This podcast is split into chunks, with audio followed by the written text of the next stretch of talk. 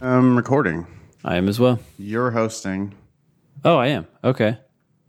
No, I'm hosting. Wait, what? Do I do even numbers? I don't remember. Oh, I guess I do. I could look. Uh, yeah, it looks like you hosted. The You'd think that after Or I hosted 200 episodes, we would have our shit down. dude on the on the thinking news thinking LSAT website all your posts are nathan fox and mine is this grayed out icon and my username is ben62889 what the hell All right, ready? yeah let's do it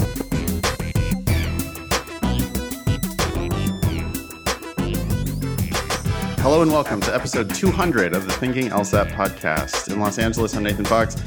With me in, you home, Ben? Vienna, Virginia? i am home yeah 4th of July. Fourth of Vienna. July. yeah You doing anything exciting? Yeah, gonna go to the Salamander Resort out in Middleburg, and they have all you can eat, and from like five to eight or something like that. and then Very fireworks. American. Yeah, very. All you can eat salamanders? yeah.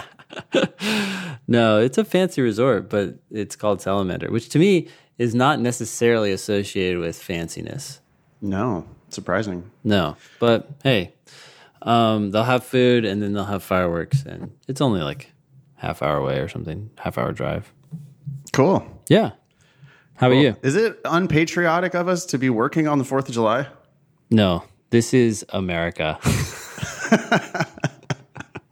we are the you know they I was just um I'm learning a lot about sleep right now. Uh it's very interesting. I'm actually 100% convinced that it is super essential that it become a high priority in everyone's life, including those who are taking the LSAT. Yeah. Um, they're just this book is just going through all the different benefits. For a long time, scientists had no clue why people sleep, and it was this big mystery. But they knew every species on the planet does, and it's like, well, there must be some evolutionary advantage, but we can't figure it out. And now, like just in the last ten years, there's been so much that's uncovered. Anyways, so this book is talking about those things, and oh shit, dude, what, what the hell? Why am I going on this tangent? Because you're talking about sleep. Yeah, but why was I talking about sleep? Anyway, I don't know why you were talking about sleep. It's interesting. Fuck. well, so like usually I know what my tangent my tangent has some point and it comes back to it. But um We were talking about the 4th of July.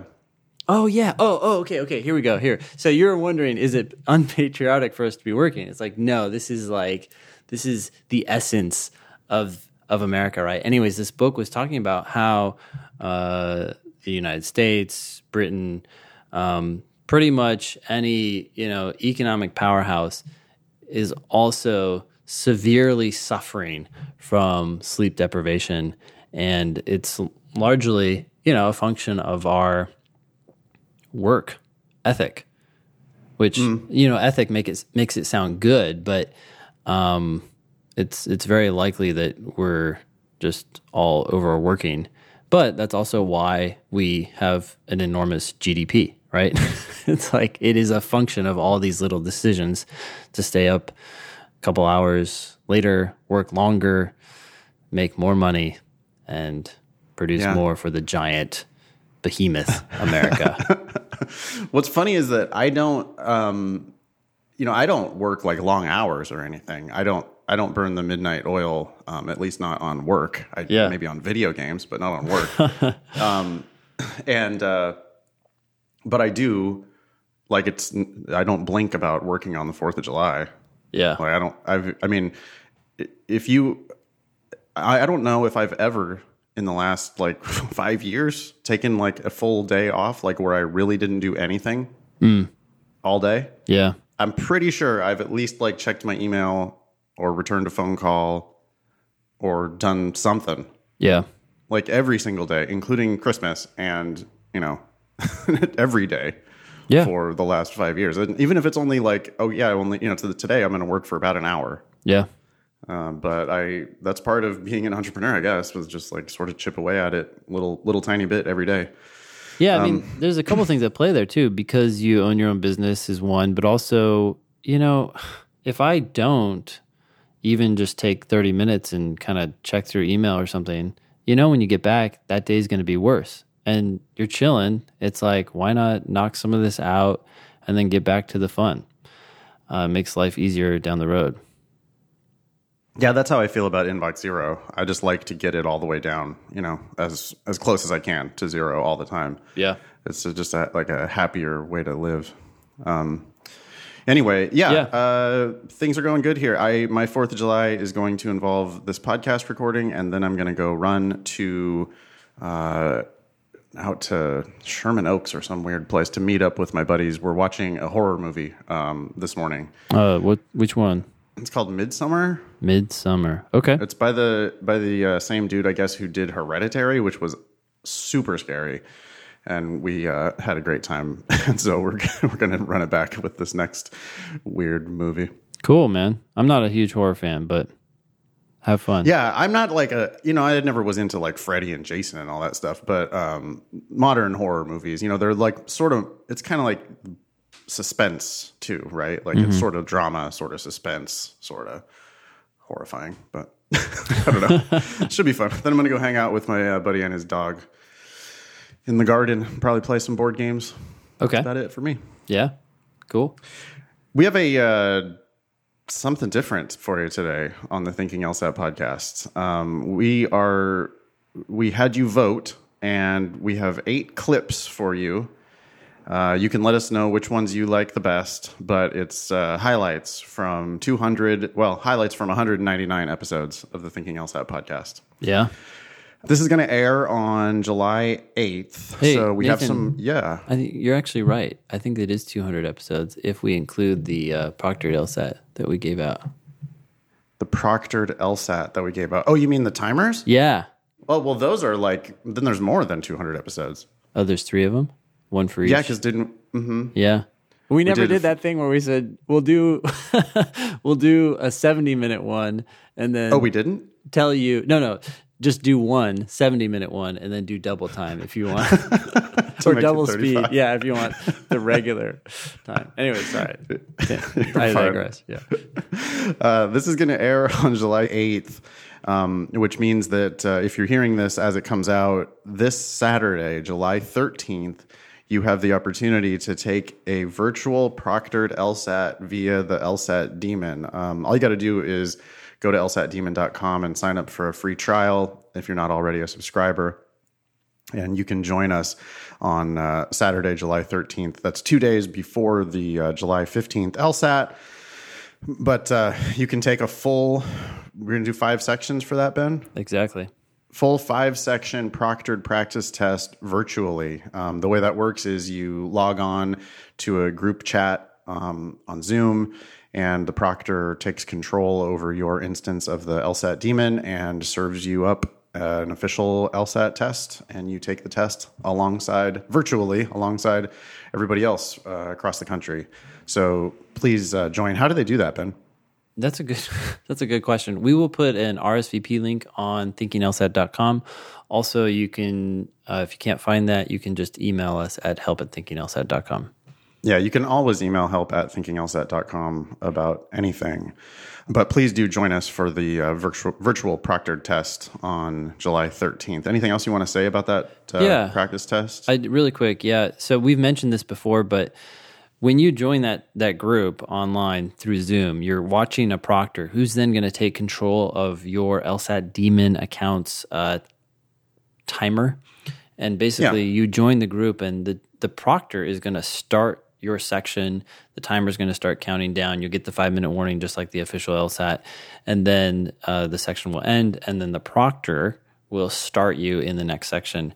And that seems a little strange, but that's what's going to happen to you on the official test day. So we're we're recreating that environment to every extent that we can, except for the fact that you'll be joining via Zoom as opposed to being in an actual room with other people. But you're essentially in the same room. You're all sitting there talking and yeah, it was it was it was good last time we did this. Um, thank you everyone for participating. We did have some lag issues.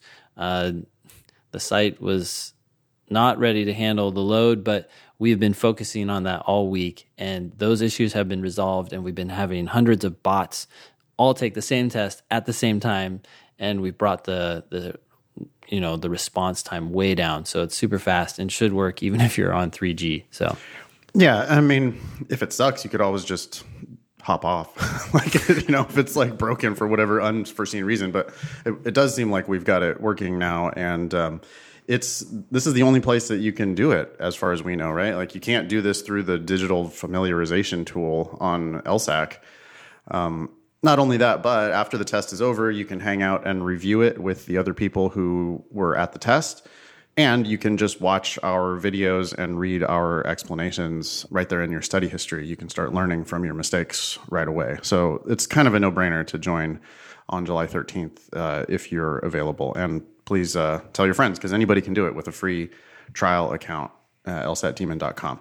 Yeah, I mean, I guess technically you could do this on Khan Academy as well, but you can't choose the LSAT that they give you, and I'm not actually sure which tests that they are serving up, and you are limited to a certain number of tests. Well, So- and they're not proctoring it for you, right? So you don't that's have true. that There's additional nowhere- layer of another person taking, you know, taking control. There, there, there's something about that, you know. That's, Yeah, yeah. It's kind of like the difference between watching a movie at home and watching a movie in the theater. Mm-hmm. Um, part of the difference there is that they're in in control. You know, you have to give give up control. Like yeah, That. yeah. Um, okay, a couple other announcements. Uh, August 1st is going to be the last day to register for the September LSAT, which is, Jesus, that's six weeks, Ben, before the test. September 21st is the September LSAT. August 1st is the last day to register for that September LSAT, which means that you're not going to have your July score back, not even close to having your July score back. Those don't come out until August 28th. Anyway, if you're taking the July test, you probably need to register for September as well. Email the show, help at thinkinglsat.com. Send us your selfies if you uh, are so inclined. All right.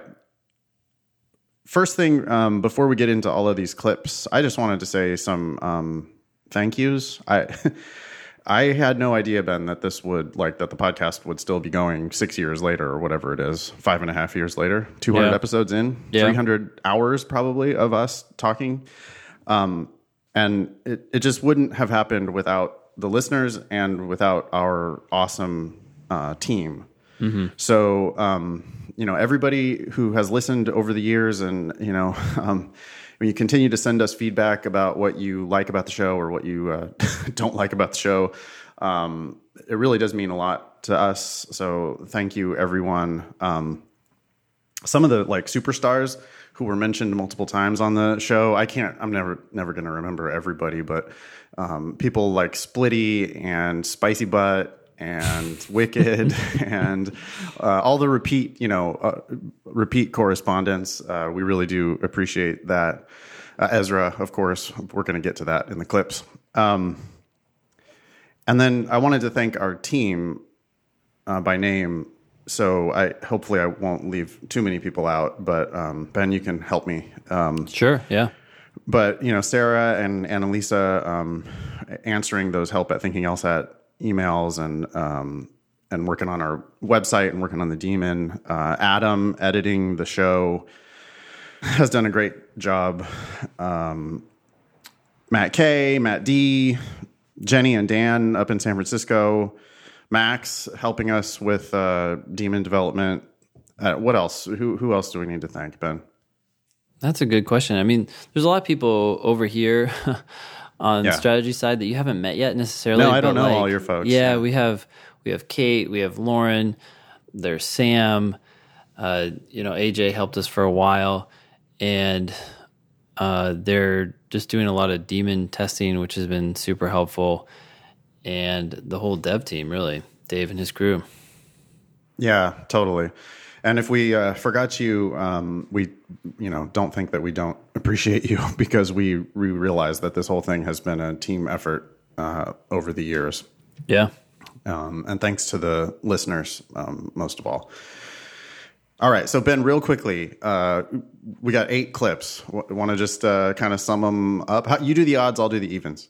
Okay, sure. So the first one is me somehow coming up with a test writer voice. It's craziness. that was from episode 100, and I wish you would have brought that back. So maybe we need to try to do that more in the 200s. okay. I wonder if the small team that works on these games is like hey, did we come up with a an unusual game this round? And they're like, yeah, but it it failed the experimental uh, testing process. Shoot, well, we got to get one in there now for the June test. What do we got? We don't got anything, boss. And so then they just like put in, you know, another standard test. And they're like, oh, well, it's all we got. Go. Publish. Episode 100 is the debut of Ben's um, LSAC voice. Yeah. Well, actually, makers of the test. I've I've used this LSAC voice before.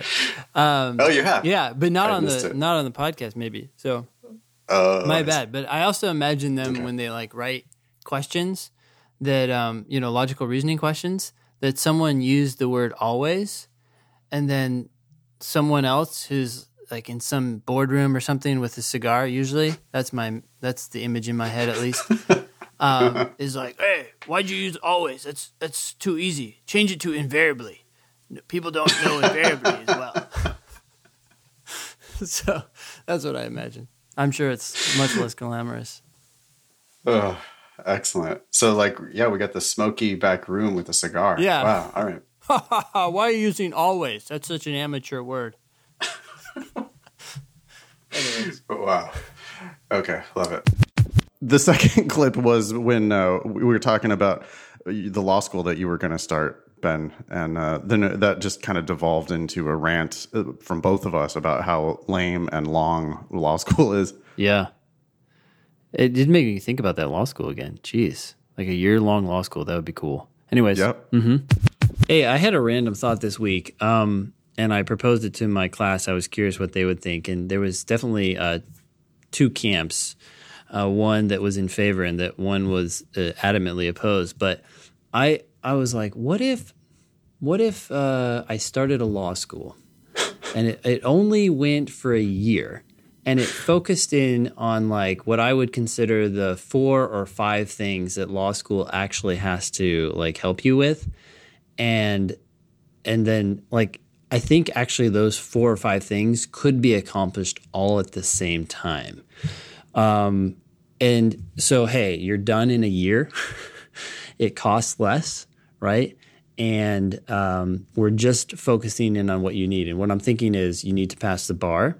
You need to learn how to write. And as you learn how to write, you'll learn how to think like a lawyer. Yeah. And you can write topics that are focused on uh, the core, you know, legal doctrines like property law, Yeah. constitutional law. Sure. And so as you're as you're doing these writing projects, you're basically learning the law that you would be taking a whole semester class on normally. yes. But I think you're going to learn it so much better when you have to make an argument. And you're like, Yes. "Wait, I think this. Oh no, hold, let's look. Let's look up the precedent." It's like the whole like just force people in it's like taking a practice test. Just Right. jump into the freaking fire and then you'll figure it out as opposed to let's talk about theory for 2 years. This all sounds awesome. I, this is great. What did your class say? Uh, so there was definitely like half who were. I was like, look, the first year it's probably not going to be accredited. I don't. I don't know how like that all works, and it needs to be sorted out. But uh, that turned off like half the class. They're like, hell no, I would. I would not want anything to do with this this university. And then there was another half that was like, I was like, would you pay ten thousand dollars? And then they said, honestly, I would pay the full rate of a normal year of school. So, you know, normal year is like what, 30 to 50? Yeah. And so somewhere in that range. And they're like, because first of all, it's only one year.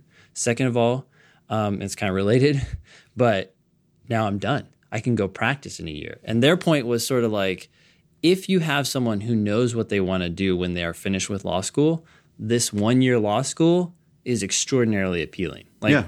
just get it out of the way, get it done, get the bar passed, Yeah. and start practicing.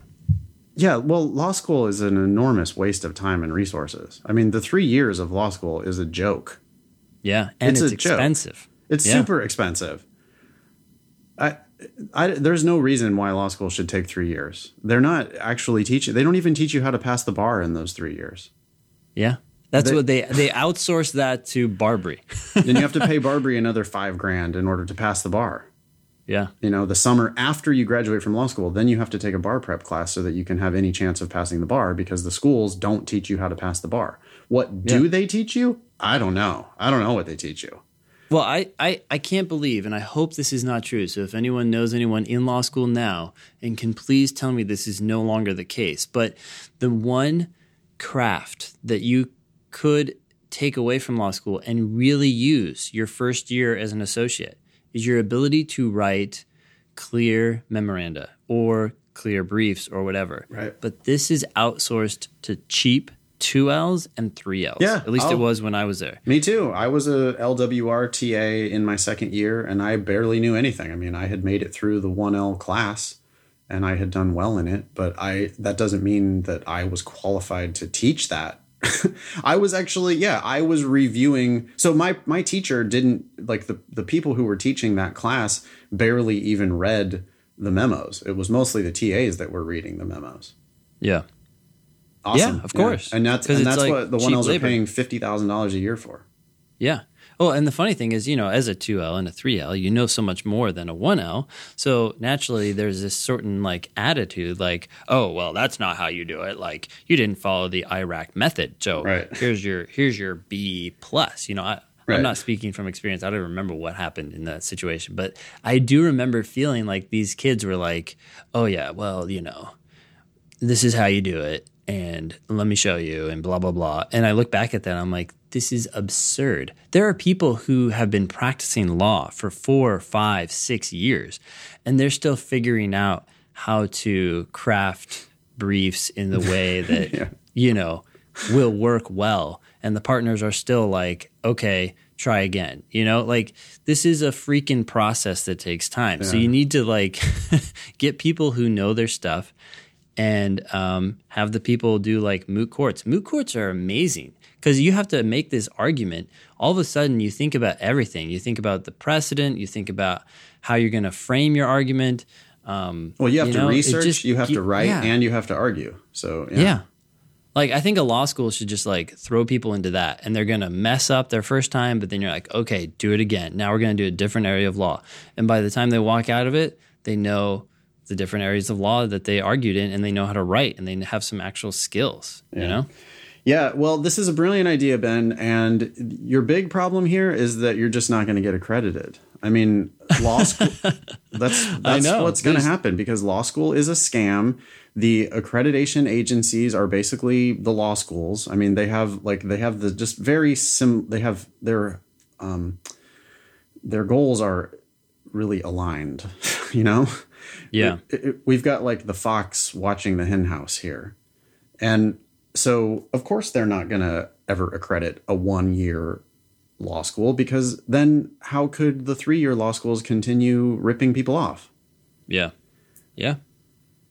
Well, here's my challenge for anyone who's so inclined. Um, uh, if you know anything or can research anything about the accreditation process, which is going to be going through the ABA because that was delegated to the ABA by the Department of Education, um, maybe there's a way uh, that we can, maybe there's, you know, a loophole in the, the legal code that allows us to get accredited or, hey, look, we satisfied these requirements. You have to give it to us. It's- or maybe we can help people pass the bar even if they don't graduate from an accredited school. Because, like, there are ways, right, to get through the bar process without graduating from an accredited school. Well, it's So- hilarious in California because the bar passage rate for accredited schools is less than 50% in California. Oh, you got to be kidding me. You're saying that, so if you take the schools in California and you average their bar passage rate, it's lower than 50%? Uh, pretty sure. I think the av because I think the average bar passage, yeah, the average bar passage rate's less than fifty percent, and Oh, these are all people awful. that went to accredited schools. So it's you know, but oh, bo- oh, but you can't. No, you can't start your own law school because we need to make sure that these are accredited schools. but then the people that go to the three-year accredited schools and pay one hundred fifty thousand dollars still can't pass the bar exam. Yeah. Wow. It's a it's weird. I think this shit has to change. The more I think about it, the more I talk about it, I think things have to change. I can't imagine that this this can continue forever.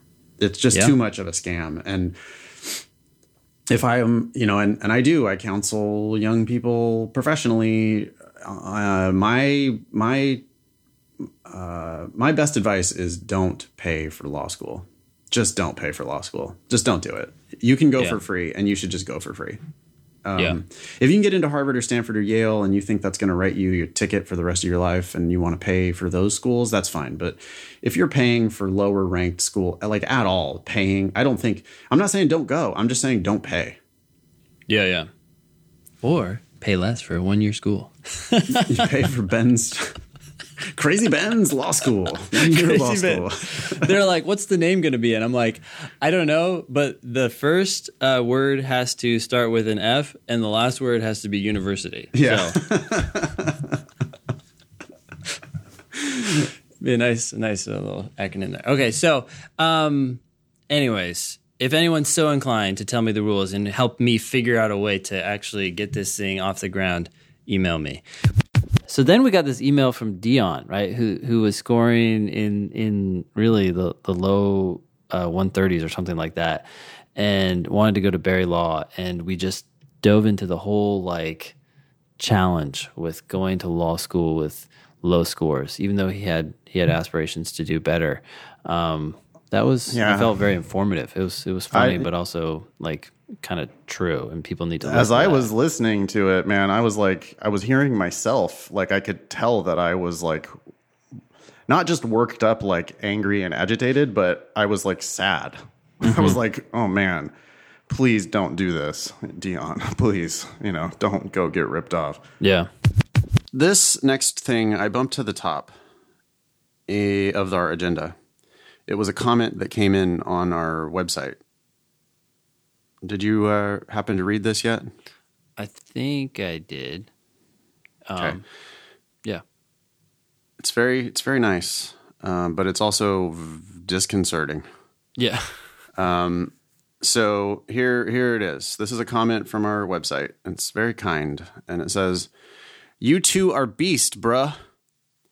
I got a 129 on my first cold practice test diagnostic, and after listening to this podcast and doing two and a half untimed prep tests, I've been able to get my score up to a solid 135. Law school, here I come. Can't nothing stop me now. Diddy shake. My goal is Barry Law, and I have a 2.6 GPA, so I need, need, need a 146 to hit the 25 percentile mark and make scholarships possible. Ooh.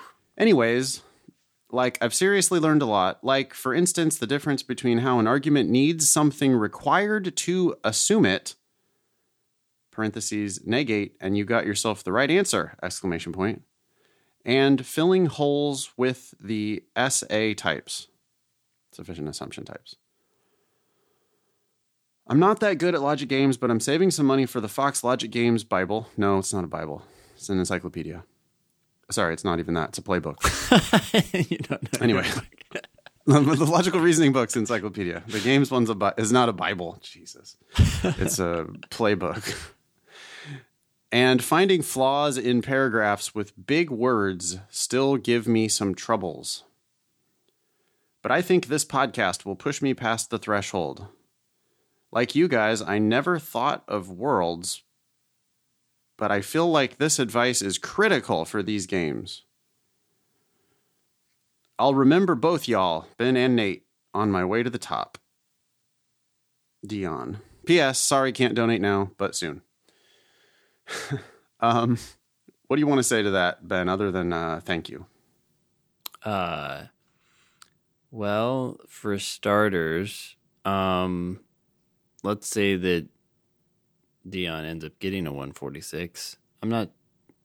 I- I hope that happens, uh, but I'm not sure what the solid 135 is referring to, whether it's timed or untimed. But assuming it's timed and Dion pulls up to a 146 to hit the 25th percentile mark at Barry Law, Dion is not going to make scholarships. Um, scholarships are for people who are much higher than that. So I'm I'm worried one about even going to Barry Law. Uh, if their 25th percentile is 146, I'm really concerned about what their uh, bar passage rates are, what people do who graduate from Barry Law end up doing.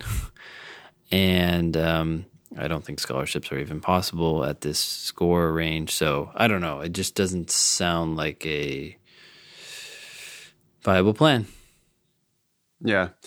I I really appreciate the email and I appreciate the enthusiasm. Um, but with a 2.6 undergraduate GPA, eh, it is going to be really hard to get scholarships anywhere. Yeah. Barry, where is Barry Law? Do we know anything about Barry Law? I do not know anything about Barry Law.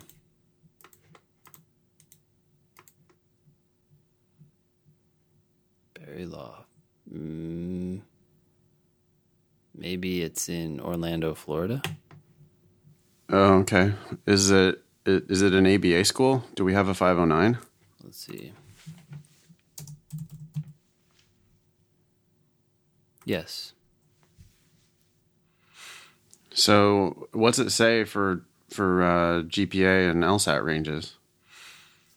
Okay, so 25th percentile GPA is 2.62. So, So, okay, we're right on that. Dion is right on that mark. yep. And then the, um, yeah, 25th percentile for LSAT is 146. The 75th is 151. Yeah. So, Dion, you need a 152 Yeah. in order to start thinking about scholarships. What what does it say, Ben? How many full rides are they giving, and how many like 50% or more are they giving? Yeah, let's take a look. So full tuition, more than full tuition was eight students. Full tuition was four. So 12 students got full or more. Half to full was 149. So 150 about, or 160 ish or so of the 750 or so students got half or more. Okay. So it's a little over.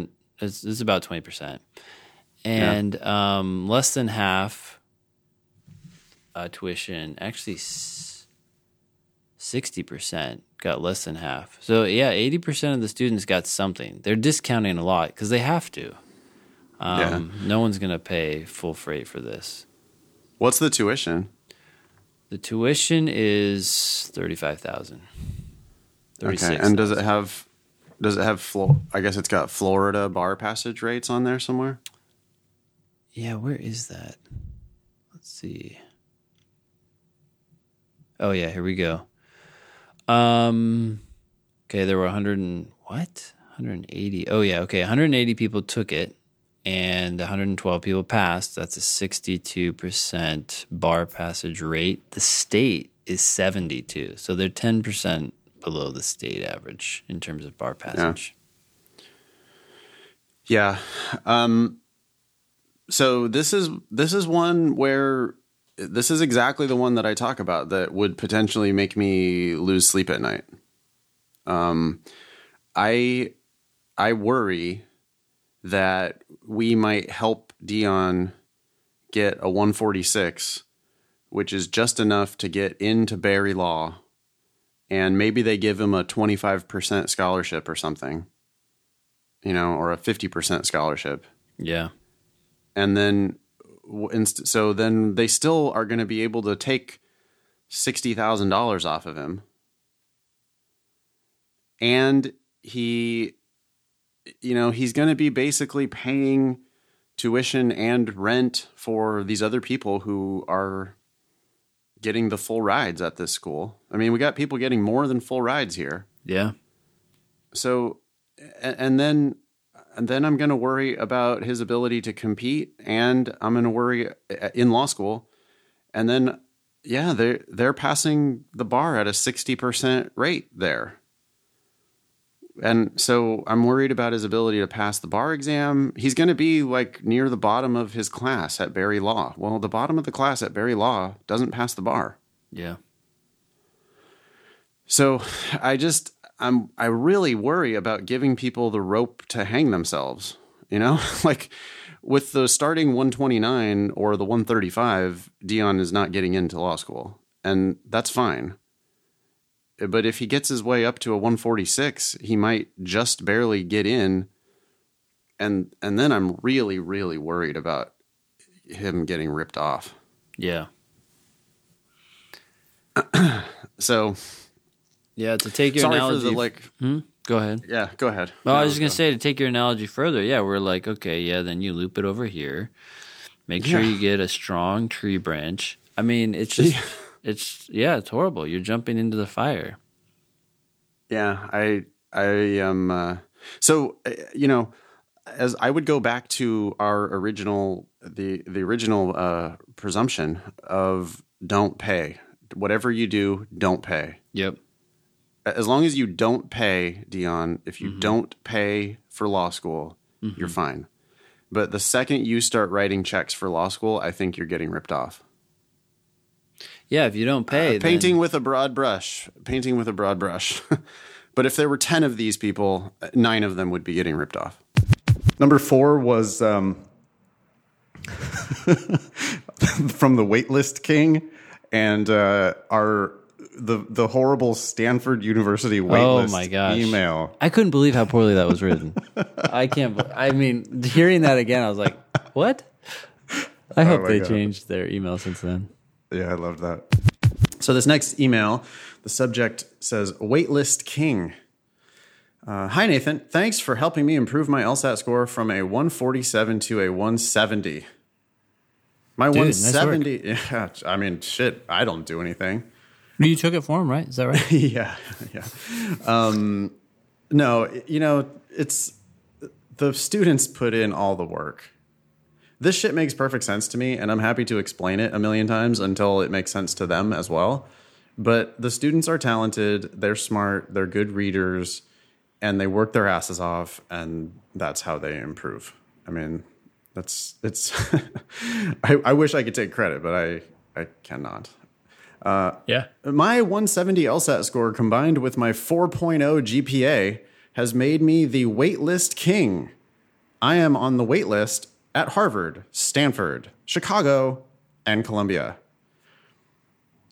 I wanted to express my dismay in our top law schools. I have found grammatical errors on Harvard's website, Yale's website, and now Stanford's waitlist letter.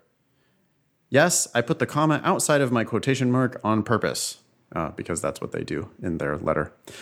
I am starting to question the value of these top schools.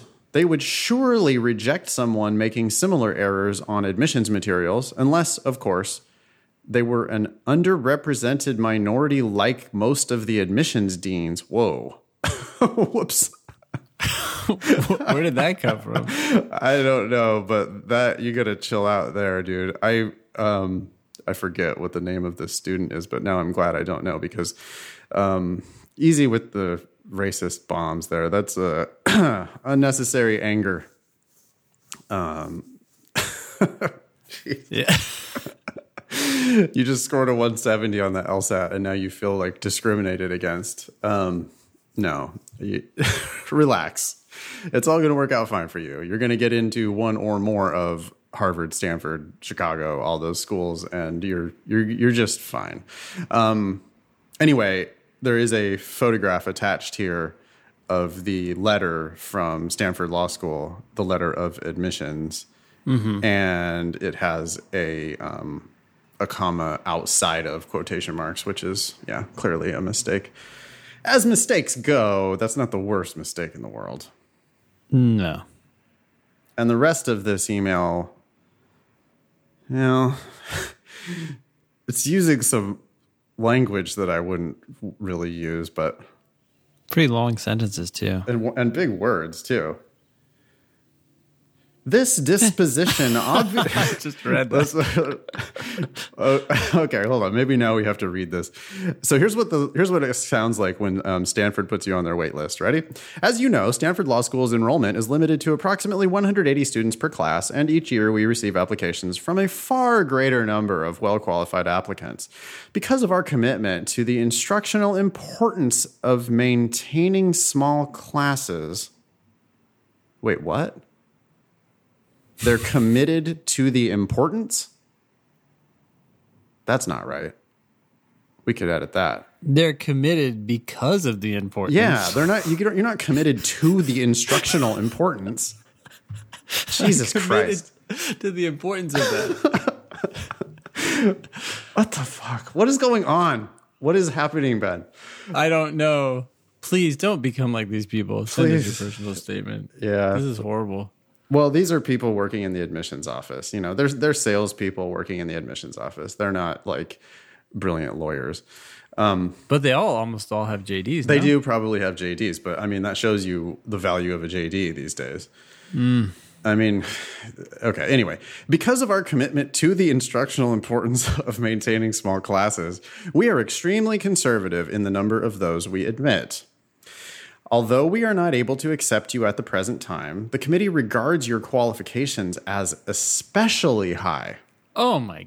Stop. As a result, it has placed your name on a wait list, in quotation marks, wait list, which I don't know why that even needs quotation marks to begin with. It's a fucking You know, wait kind of list. like a wait list, but not really a wait list. We have a special name for it. We call it a wait list. uh, okay, and then there's where the comment is outside of those quotation marks. It's almost like the quotation marks were added afterward or something. I don't know. Okay. Yeah. it, it has placed wait it oh the committee it that's the as a result it the committee has placed your name on a quote wait list from which additional admissions may be made as we make our way through the admissions season Oh my god. okay now check this out this disposition obviously confronts you with uncertainty a result we regret They're talking like Yoda now. the, the couldn't the subject of that sentence be we Yeah. It could be we regret to place you in this position of uncertainty. We regret the uncertainty this this brings you. Any other thing than this disposition obviously confronts you with uncertainty? How about how about um just dropping it? Just cut the whole sentence. Like, who cares about any of this? Yeah, well, it's, they're Hi, trying to student, apologize. We're impressed by you, and we put you on our wait list. If you want to get off of it, contact us and let us know why we should. It should just Goodbye. say the whole letter. You should open it up, and it should just say "wait list." That's it. Just In quotes, yeah, in quotation marks. Wait list. or better yet, yeah, I like that. You could also, you've been waitlisted. You've been you've been waitlisted. quotes. You've been waitlisted, fool. um, okay, anyway. This disposition, that's the subject of that sentence. Jesus. Okay. Each year, some applicants on the waitlist, for any number of reasons, wish to make firm plans and hence prefer to have their names removed from the wait list. Others find it practicable to keep their alternative plans tentative and wish to have their names retained on the waitlist. It- you know, they're they're uh, clearly yield fishing here, right? They're all they're doing they're putting everyone they admit on the wait list or almost everyone they admit on the wait list and they're trying to see if you will take your name off the wait list because you're actually going to go somewhere else. That's it. They want to see if you will remove yourself from consideration. Um, Stanford Law School makes a conscientious effort to inform every applicant as promptly as possible exactly what her or his admission status is.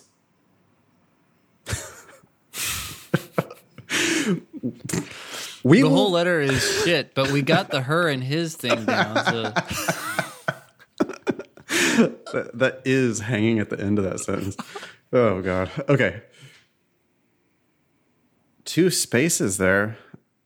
Is it two spaces throughout? It looks like it's two spaces throughout. Yeah. yeah, Okay. We will be aided in affording such treatment to others on the wait list if you will give us a considered response to the question whether you wish to remain on the list.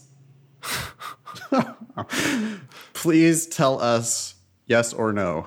Please Yeah. tell us if you would like to remain on the list. you've been waitlisted, foo. What do you want to do? Do you like us? Circle Y or N. Uh. Uh, if you believe that there is a substantial possibility you might choose to attend Stanford should we be able to accept your application in the weeks or months ahead, comma, we As opposed hope, to in the past. yeah, we hope you will so indicate on the enclosed form semicolon. Oh my gosh. And if you believe that there is, wait, you don't put semicolon and. oh, oh no. You just got your semicolon privileges revoked. Oh, All right, and then I try uh, in clip five. I try Halo Top, which, by the way, we haven't talked about that a lot recently, or at all, maybe. And someone the other day tried to join the Thinking LSAT group on Facebook, and they said, "Then I was asked a question about Halo Top. I don't even know what that is." I'm like, "Oh, well." and this guy's a pretty active listener. He just hasn't listened back whenever we were obsessed with Halo Top. maybe So- we should, yeah, we should update those uh, questions to join the Facebook group. We don't need to be giving Halo Top any more attention then. Yeah, it's Well- like free advertising. Yeah. All right, are we ready for the big uh, Halo Top experiment? Yeah, sure. Let's give it a go. Okay, you have black cherry Halo Top. I want to hear this. Let's hear it. Let's hear it. Yeah, so when I was in the store, I saw Halo Top and I was like, oh, yeah, I should buy some so I can try it out since Nathan hates it more than, um, you know, Lucifer himself. So I chose Black Cherry because I'm one of those people who likes, uh, I guess, fruit flavored ice cream, um, particularly raspberry or whatever. So not strawberry. Strawberry is fine, but it seems kind of boring.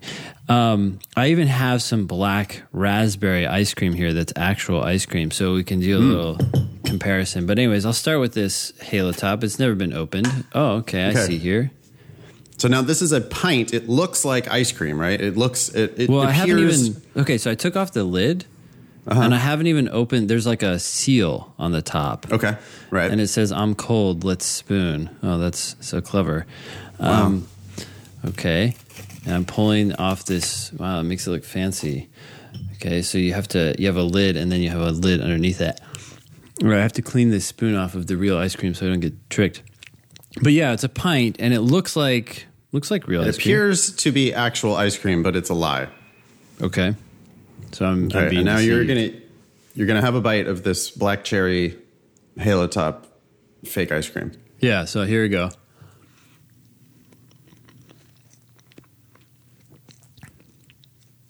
Well, yeah, that's that's strange. I, I no, I was gonna. I'm not just saying that because like you want me to shit on this. I was like, okay, I actually expected it to be more real than this. Um, and I figured I was going to push back on you and just say, well, you're just complaining. Um, that Nope. is bizarre. It's garbage. It's it's not fit for human consumption. It's Wait. well, I don't know what have it is. another It's just one. I want to it's make not sure. ice cream. It's just what it, it. It's just not ice cream. Okay, so here's the thing. I I've been I I didn't tell you I was going to do this, but I went and I bought a delightful.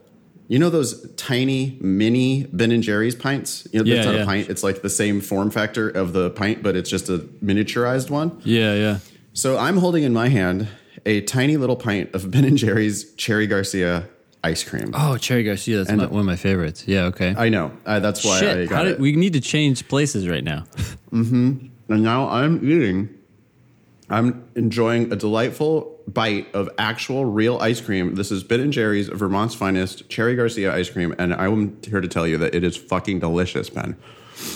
Well, I know you are eating pure sadness, and I'm eating pure joy. Hold on. I Mm. got to take one more bite of this because I want to see if it's really as bad as I initially thought. Um, Can we read? I want to read the Oh my um, gosh. nutrition facts on the side of your fake pint of ice oh, cream it's because so bad. It's I don't know how to describe it. It's like a fake sweet. yeah, it's just, it's just I don't know what it is. And it's got a lingering aftertaste. This is sugar alcohol. I see what you're about to read. Well, I, I what I really am interested in because I have a this is what is this? This is four ounces of ice cream. Yeah. It's just a tiny little cup. Okay. It's just a beautiful little like one one tiny scoop of ice cream, right? Four ounces of ice cream, yeah. and it has 260 calories. Hmm. How much you've got a whole pint Yeah. of fake bullshit, and I'm guessing it probably has about the same, like 200 calories. No, it's 70. No, wait. Sorry. No, no. Let's see. There's four. Yeah. So 70 times four. So 280. So so 280. So it's it's essentially the exact same calories. You could eat that entire thing of just sugar air Yeah. And you could be sad as you're just devouring this whole thing, this whole big thing of sadness. Yeah. Or you could have a just a delightful little civilized small thing. I can't tell you how good this is. it's so good. It's creamy and it has chunks of chocolate and cherries in it. It's excellent. Dude, so wait, this this on the side it says contains sever, seven this is like a warning. It's in all caps. Contains 70 calories compared to 205 calories in quote regular ice cream. Why don't they just say in ice cream? Right. Mm-hmm. Dude, I gotta I gotta get this out of here. So I have No, um, you- I have some regular ice cream here, so I can recover. Yeah, let's let's come on. We we don't want you to be depressed while you do the show. Well, I don't think it was affecting my mood. Thank you, hmm. but it might have if I had to keep eating it. That was fake. Mm-hmm. Yeah, that was weird. Yeah, this ice cream. The funny thing about the ice cream I'm eating right now is that it's black raspberry, so it's not a perfect comparison. It's not black cherry, but um, mm-hmm. it's like your you know generic store brand. It's like what's mm-hmm. the cheapest real ice cream in the store? Mm-hmm. That's what I got here, and it's good. Mm-hmm. Hmm. I don't even need the Ben and Jerry stuff, and I'm okay. Mm. Yeah, this episode's going to be a great episode, by the way. You know what? you know why it's good? Why? because it's it's ice cream. It Yeah, has fucking real. cream, mm-hmm. cream and milk and eggs and stuff in it. And Yeah. because it's actually ice cream, that's why it's that's why it tastes delicious. So this is weird because they have milk and eggs in it. That's the first two ingredients, but I guess they go wrong with the prebiotic fiber, the milk protein the- concentrate. Jeez, what? Yeah.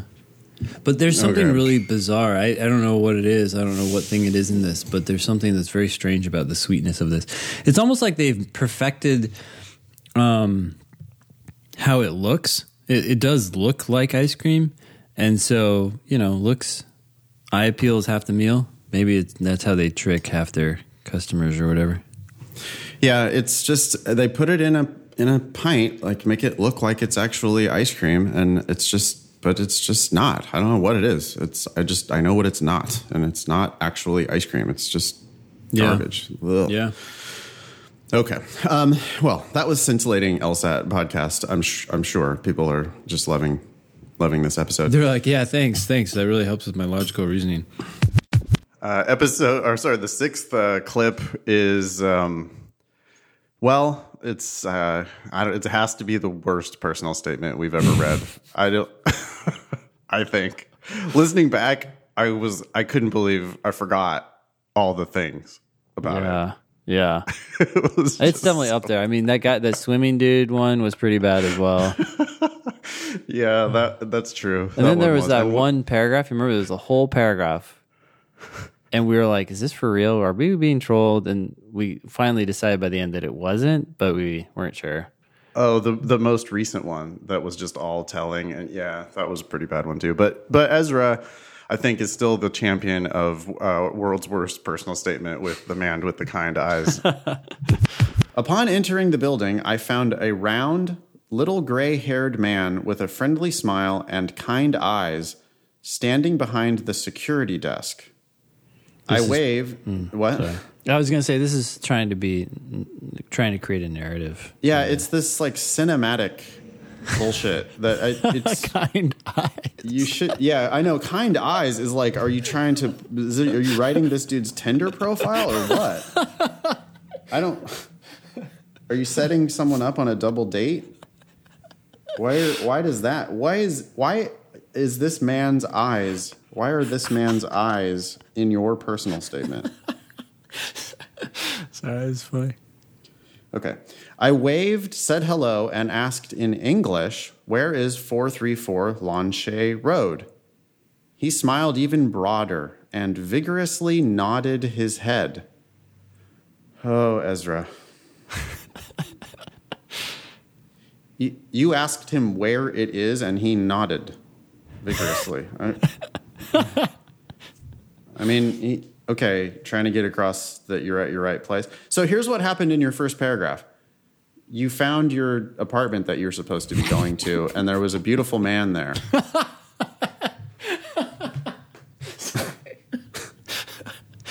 this is your personal statement for law school. You're not making a case for yourself here. You're supposed to be making a case for yourself. You're supposed to be imparting the idea that you are going to be a kick ass lawyer and law student. You're. Whose sto- what is this? Uh, what's what? Whose story is that? What is what is happening? Why am I reading this? You're wasting my time. That's my. I mean, you know, and I like Ezra. I want to. I'm I'm on your team.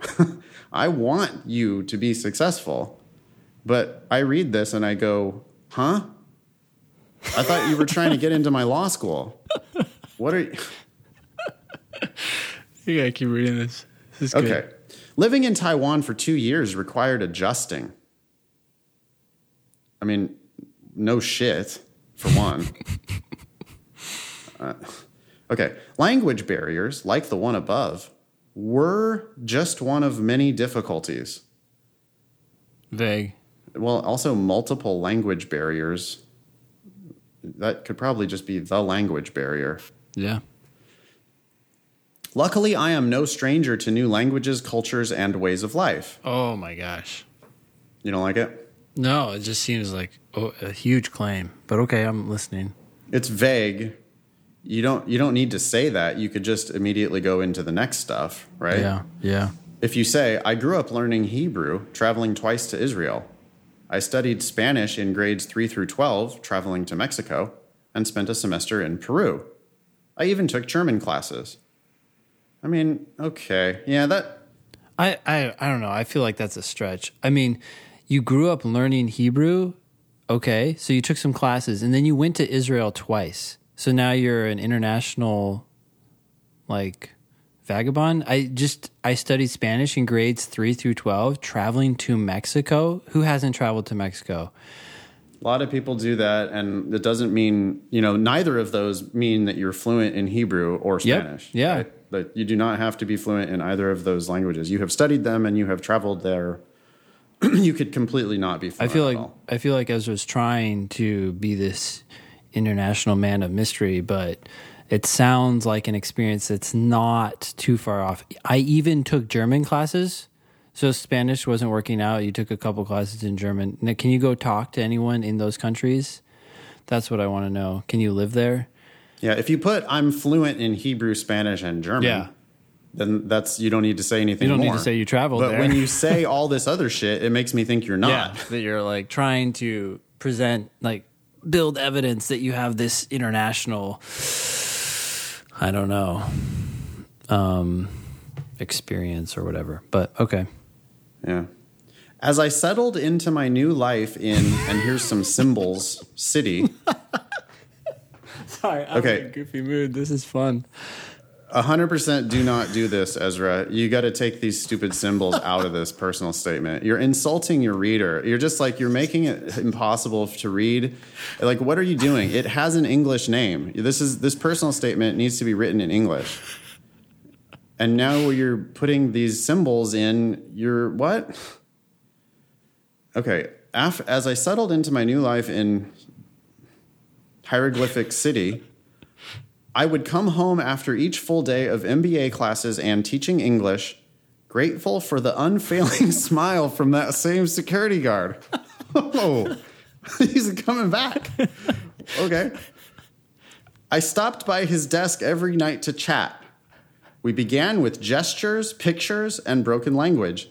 Eventually, and inevitably, our conversations evolved. Ooh, it was destiny. It's meant to be, Ben. I gotta Hey, pull myself together Ben. here. Ben, sometimes you just see it in their eyes. You can just tell right away. Sometimes you just be. know. that kind that those kind eyes. It's inevitable. Man, I might not have to work Um, out today. My abs are already getting a workout here. Okay. Um, I showed him translation apps, and we began to teach each other new words. Him speaking English and me Mandarin. Over time, we broadened our nightly conversations from greetings to the weather to hobbies, career questions, and family matters. then there's quotation marks and a whole bunch of symbols inside the quotation marks. This is the sentence. It's a whole bunch of hieroglyphics, I would say. Not me, he would pol- he would reply politely.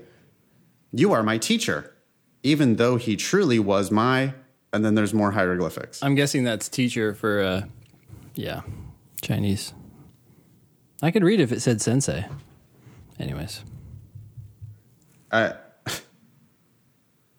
it this wow wow do not this it's not that often that a personal statement needs to be blown up and completely start from scratch but this is uh I, i'm not i'm not seeing anything salvageable so far okay there are many interpretations of learning that incorrectly emphasize hard work as the central or even sole factor in determining success Whoa.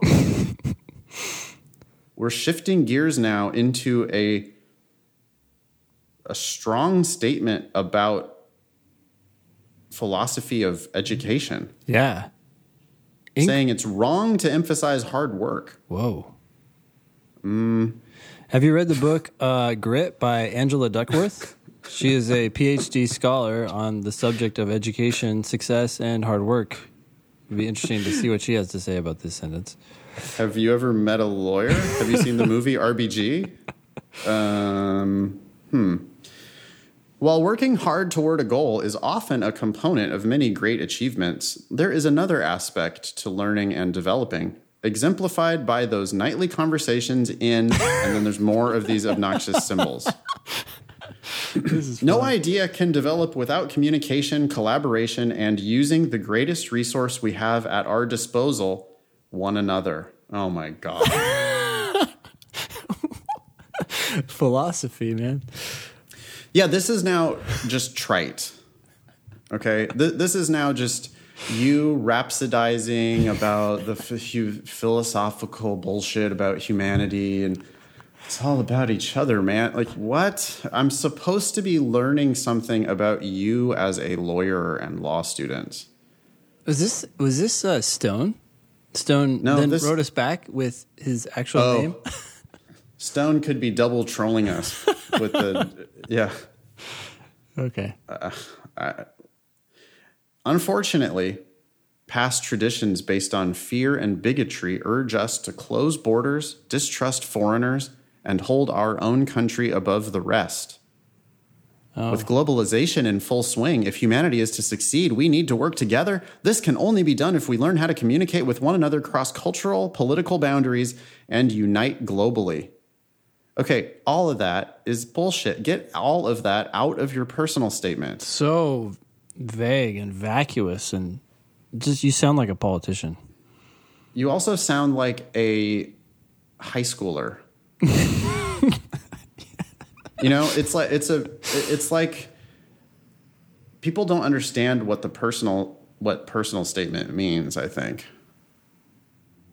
They're supposed to be learning about you.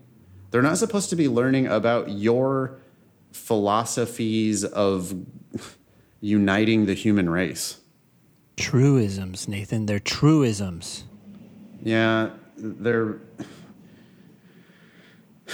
It's just trite bullshit. It's it just uh, no one wants to hear any of this. Uh, glad we're glad that you have these philosophies, Ezra. That's nice, but that's not what this personal statement is about. You're not teaching me anything about you. I actually feel Um, like the philosophies undermine you too. I mean, just the fact it just seems naive and overly optimistic and idealistic. If humanity is to succeed, we need to work together. That is some. That is the most trite. That is like such a waste of time. Who's, Like, who's going to argue against this? We No one is going to argue against it. It's fucking like let's, let's we're going to sing "We Are the World" now and hold hands and like yeah, okay. That's that is not this is not personal, Ezra. This is not where are you in this statement? You're you're not you're you're talking to your your new friend at the counter of your hotel. It's a lovely moment you're having with this guy, but I don't look at this next sentence. Holy. Here it is. You ready? Brace yourself. I can't believe you would say this after listening to the podcast. But anyway, That's true. Ezra, yeah, this is this is bizarre. This is again it makes me think that maybe we're being trolled because Here it is. Okay. Law school will help me bring humanity together. awesome. I hope it does. I hope it does too. Maybe maybe Ezra is going to just solve all of our problems. I think Ezra wants to run for president and sees himself as winning that in the future, despite the fact that his odds are better at becoming a, you know, an MVP quarterback. Yeah. By the way, things worked out fine for Ezra. He's uh, off to law school uh, very successfully. So Yeah. he uh, he learned from um, our roasting of him. Hmm. Yeah, that's cool. All right, number seven, uh, clip seven is an email from Kelly Testy. Yes, you're hearing that right. Kelly Testy, the president of LSAC, the Law School Admission Council. And her email is about the digital uh, transition, which we are all now a part of, but this was back when this was first released to the public. Interesting stuff. Yeah. And we do our typical roasting of the uh, LSAC writing. Yeah, the general theme is everybody writes too much and too pompously. Like why why can't everybody just chill out and keep this to like one or two sentences? That's all it ever has to be. So here's the actual announcement itself. Headline LSAC announces digital LSAT launch schedule. Uh, and then it says all this same shit again. Is there anything in here that we really need to talk about? I don't know, but I can see that it's quoting Kelly Testy, our favorite uh, Kelly Testy. quotable quotable uh, executive in the in America today. Yeah, I mean they are doing a. fu- There are a couple funny things with the transition, right? Maybe we should just read through this. Yeah. All right, let me. I'll. I'll just. I, I, I'm going. I'm on a roll. Why not? Um, okay. Newtown, Pennsylvania, October 3, 2018. I like the date line that they put in. This is an oh, it's, it's because it's a press release. That's Oh why. yeah. Um, okay. The Law School Admission Council, LSAC, today announced the schedule for transitioning the LSAT, the assessment tool used by over 99% of all law school applicants, to a digital format beginning with the July 2019 LSAT test. Wait, LSAT test? Oh my goodness, they failed their own like acronym. Law School Admission Test test. Okay. Wait, hold Um, up though. The yes. fact that they, they, they said that the assessment tool used by over 99% of all law school applicants, they did not need to say that. They said that because they're feeling threatened by the GRE and they wanted to show their dominance. One hundred percent. That's that's hilarious. I mean, well, whatever. It's PR, you know. So Yeah. this is like a press release, and they're just hoping, they're hoping that some reporter just puts that right into their story. Yeah. Right? They just want. I mean, the idea is they want a news wire to just pick up and run exactly this. So it's telling because it's like this is what they would want to just be in the newspaper. If they could, this would be in the newspaper. yeah. That's their idea. They want a really lazy reporter to just like put exactly this, including the assessment tool used by over 99% of all law school applicants. Yeah, it's very funny because I, I feel like it almost reminded me of how not everyone uses the LSAT. Right? Like, yeah, oh, exactly. Yeah. Some Right. people don't. And who are those people and why don't they use it? yeah. It's funny how times have changed, right? Like 10 years ago when we were baby LSAT teachers, um, we would never, they, they wouldn't have ever said that. nope. They would have been like, of course we're the, well, it says it right in the name. We're the law school admission test test. like we don't need to say that 99 because it's actually it was 100% back then. Yeah. Uh, no, it's not. Um, okay. Anyway, the uh, quote. Here comes the quote. See, second paragraph. It's good news writing. You got the lead paragraph, then you got the second paragraph with a quote. Okay. Quote the LSAT will be fully digital in North America starting in September 2019. We've planned this transition carefully to ensure candidates have all the information they need to decide their preferred testing schedule, said Kelly Testy, president and CEO of LSAC. okay. Because law school candidates in the, I mean, sure, they, they did actually, right? I mean, of Yeah. course they thought it through. They're a bunch of lawyers, so they think everything through. A It's lot. funny that they think that this needs to be the lead quote. That is a very boring quote. Yeah. I, well, I guess they want it to be boring. They want the transition to be boring, right? They want it to be like no big deal. Yeah. They're scared, obviously. That's why they put a very boring, like everything's fine quote. it's, it's almost it says the exact opposite again, right? Like mm-hmm. when they say ninety nine percent of all applicants, what they mean is we're scared of the GRE. when they say we've planned the transition carefully, what they mean is, oh boy, like well, there are probably going to be some kinks to iron out in Yeah. this whole process. and by the way, when we get later into this press release, it becomes obvious that they know that there are going to be some issues Yeah. because otherwise they wouldn't do specifically one of the things that they say they're going to do. This is kind of crazy when it gets down here. Um, okay, because law school candidates in the current testing year will have anticipated the current paper and pencil test format, LSAC has scheduled the transition to begin with the July 15, 2019 test. And after, sorry, after this year's law school admission cycle is largely completed. Oh, they're so lawyerly. I know. They can't admit that it's completed at that point. They're like, well, it's largely completed because some idiots are still applying to law school at that point and going to schools they shouldn't be going to. But anyway, Yeah.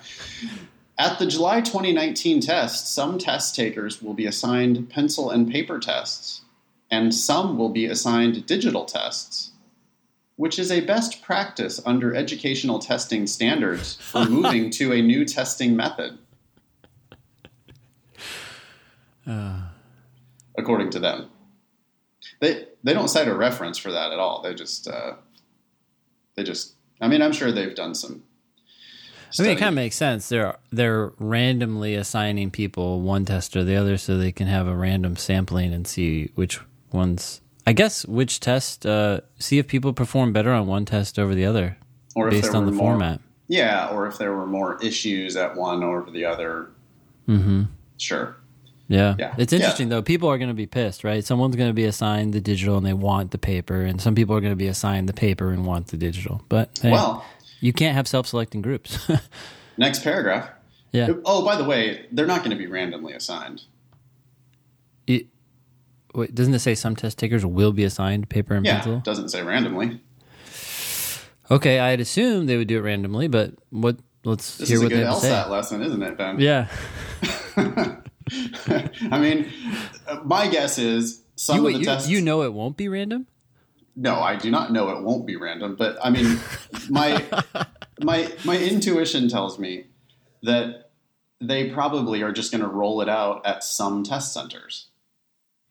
Okay. Because otherwise, they're going to like what do digital and pencil and paper at every test center. There's no way they're doing that.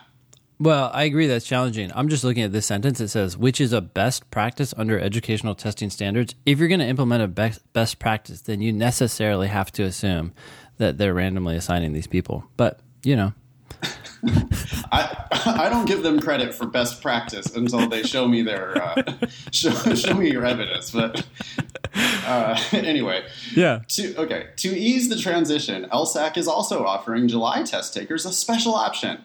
Regardless of format, July test takers will have the opportunity to see their score before they decide whether they wish to cancel it. Oh my gosh. Those who decide to cancel can choose to retake the test again. Wait, retake the test again? so you're going to take it two more times? A little edit would have been helpful there. Um, retake the test through April 2020 free of charge. oh my goodness. They are really like, there's nothing you can complain about. You know what? The LSAC should start listening to the show so that they could get editing advice. They could learn a lot, I think, Yeah. from our editing advice. That one right there is like, I don't know how that made it out the door. I, I, would also just give them the general tip to take the number of paragraphs that they write and divide it by four and um, stick with that many paragraphs. I mean, yeah, absolutely. Yeah, I mean, or just the number of words, right? Yeah, yeah. I actually Yeah. like that they have it d- divided up into tons of short paragraphs, that newspaper looking style. I do. I too. love mm-hmm. short paragraphs like I that. like It's- one sentence paragraphs. Yeah, in news for sure. Yeah. I wonder if people, I guess people could do that in their personal statement. I think, yeah, if it's a really powerful sentence and you want to emphasize it, bam. Yeah. That is freaking Boom. awesome. Yeah, absolutely. But you know what's going to happen? We started talking about semicolons, and then everybody wrote in sentences with semicolons, and we had to revoke their privileges from everyone.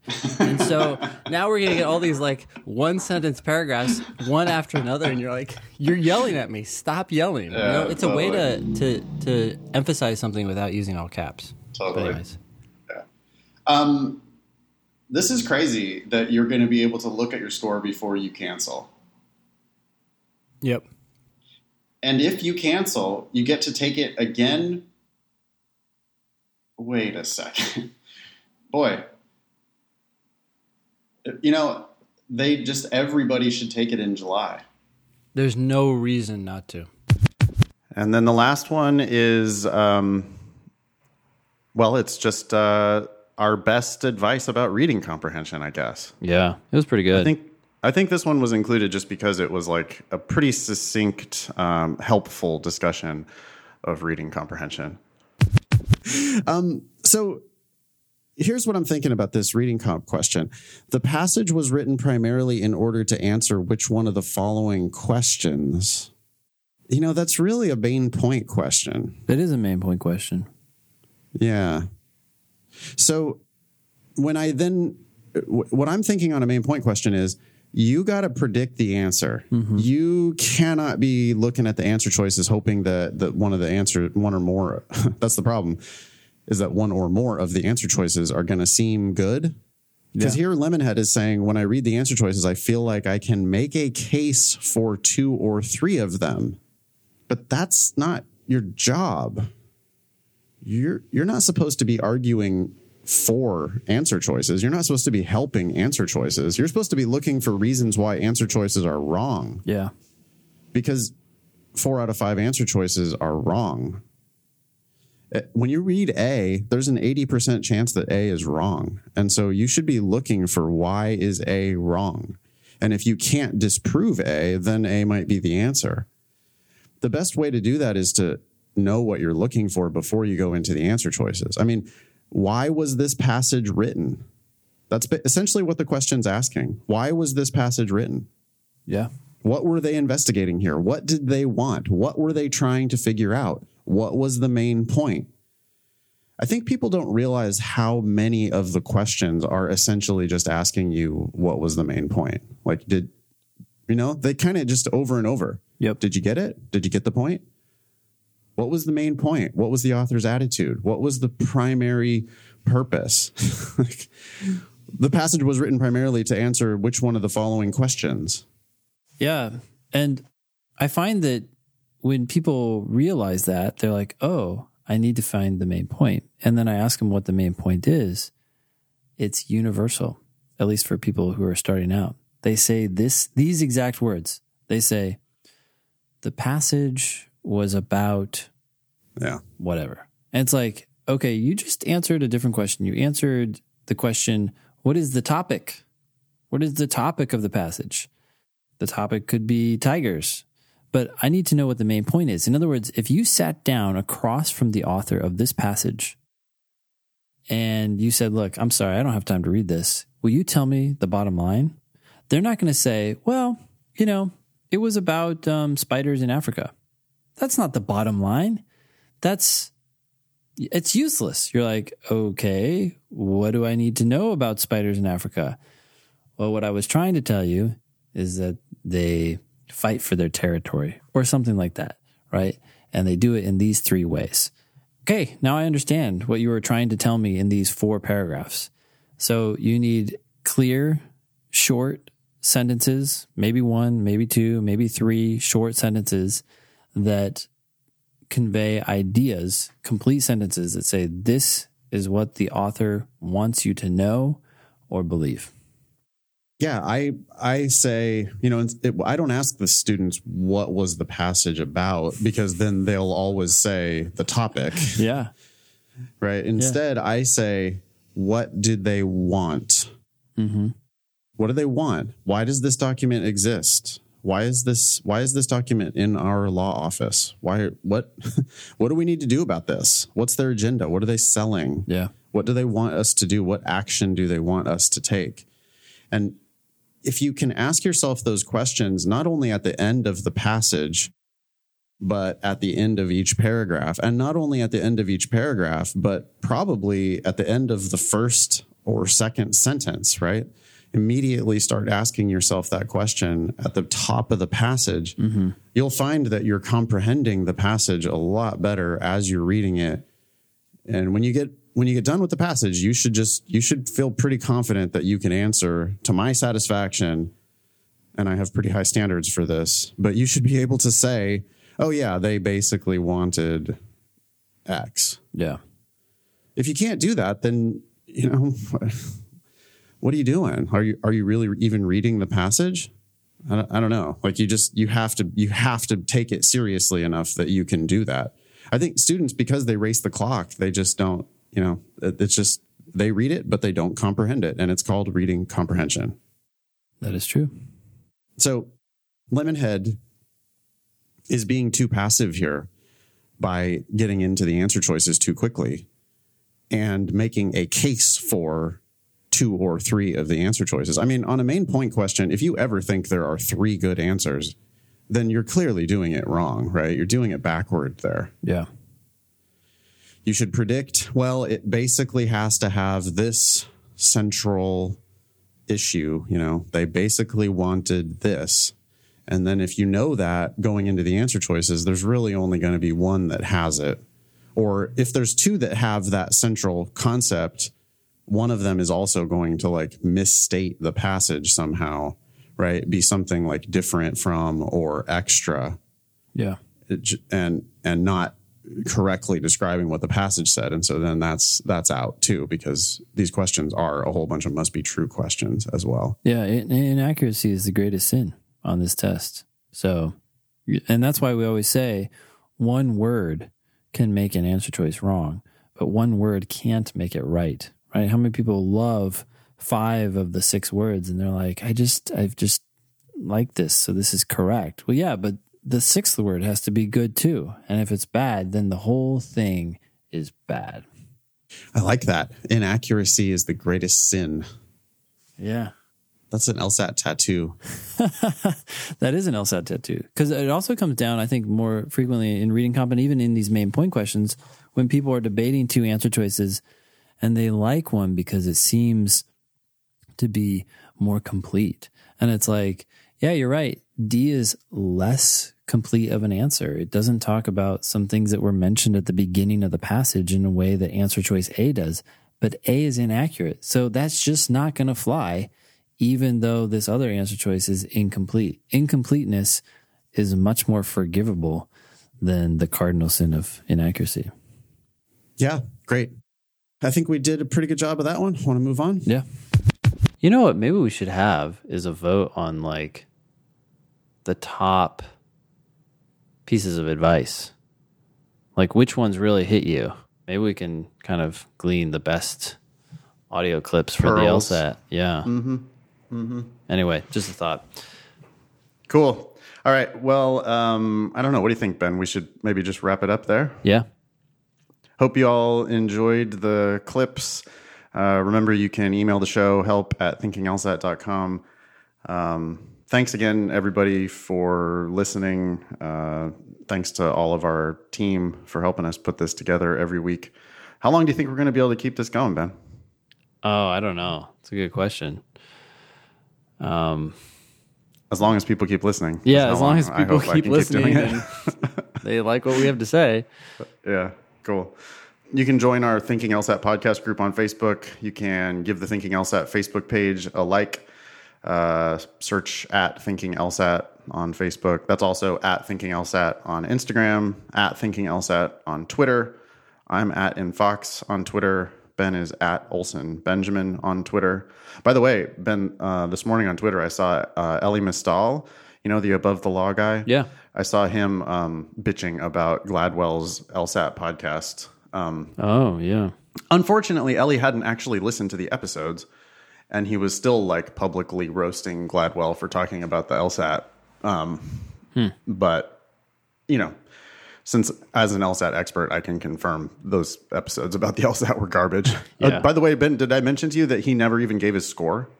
Oh. at the end of the second episode. I don't know if you listened to the second one, but at the end of that second episode, he didn't even give. He like never even says what his score was or anything. So it's all just like big waste of time. Anyway, um, Wow. Interesting. you yeah, you can visit strategyprep.com if you want to learn about Ben's classes in DC and his private tutoring options. You can visit foxlsat.com if you want to learn about my classes in Los Angeles, my classes in San Francisco, and uh, my tutoring options. LSATdemon.com is the future of our business. You should go there, register for a free trial, sit with us uh, in this proctored virtual practice test that we're doing on July 13th. It's not too late to sign up for that. Leave us a review on iTunes. Don't forget you can listen all sorts of ways Spotify, Apple Podcast, YouTube, Stitcher, thinkinglsat.com. I want to hear from Android users, Ben. I want I want to figure out where Android users are listening to the show. Yeah. Because is that even showing up in our anchor stats? Uh, let me look at that really quick here. So, what would that say? Just Android, or would it say? What's I don't know. app? It just looked like Apple Podcasts was like 95% of our traffic, which seems that just seems like a lot because I know it's about 50-50 between Apple and Android. Yeah, so Apple is Apple Podcast dominates at least according to Anchor. Then other is is a lot smaller, and I see Spotify, I see Google Podcasts, I see oh Android. It's just an option, yeah, and it's kind of small like compared to the number of people listening through Apple Podcasts. I wonder if it doesn't have a good way of tracking people or something. Does it have YouTube on there in the Good- stats? That's a good question. Does it say Um, YouTube on that list? No, it does not say YouTube. It does say Overcast. I've never heard of that one. Um, po- Pocket Casts, Anchor, Android, Spotify, Google Podcasts. Maybe that. Yeah, that's all I see. And then other. So maybe that's under other, but yeah. So what's your Okay. question? oh, Android. I want to know, like, if people are on Android, How do they listening listen? to the podcast? How do they listen? But I mean, I know they're going to say Stitcher and Overcast and all those oh other like, yeah. apps. Okay. I just don't understand why. Like, do Apple people listen to more podcasts? Because why is Apple Podcast dominating so much? Or do we just have like a bougie audience that has iPhones? I mean, that could definitely be the, be the case. Yeah. Um, anyway. Uh, All right. Anything else, Ben, for No. episode 200? Thank you, everyone. It's been a great 200 episodes. Um, I, I don't typically cry at these situations, but um, it's been fun. Awesome. Yeah, it has been fun. Um, that was show number 200. Thanks, all y'all, for listening. Nice knowing you. Don't pay for law school.